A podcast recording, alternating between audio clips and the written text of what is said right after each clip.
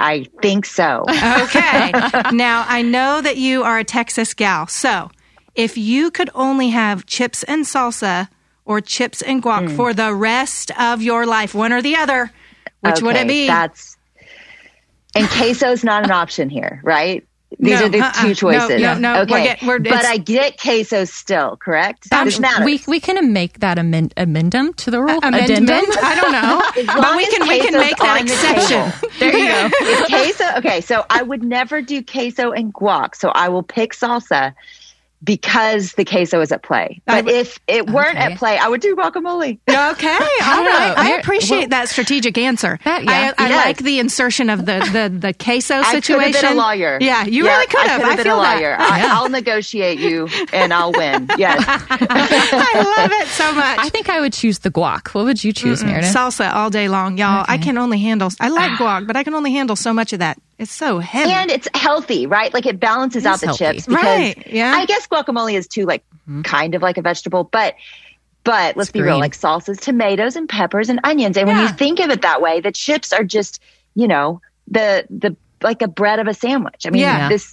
is healthy food. Yeah. So. This is hard for me right now because we're recording at 10 o'clock our time, and it's like prime snack time because I had breakfast a long time ago. You're craving that. It's not lunch guac now. Huh? And now I want to go to Chipotle. Anyways, let's talk about the Bible now, Jenny. Okay. We are so excited to hear what you have to share with us today. So sorry you're having to transition out of this chips and guac talk.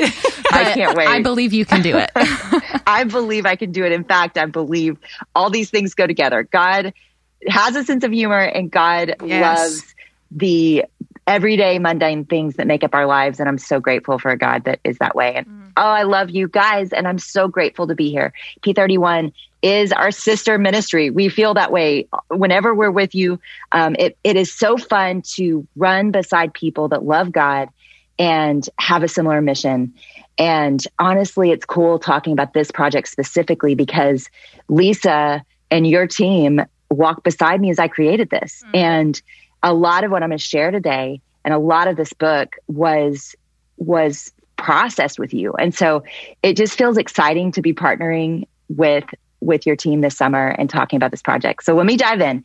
If you don't know, we're talking about our minds. And I really believe that the greatest battle that we have right now in the world, specifically the spiritual world, is happening on the forefronts of our minds.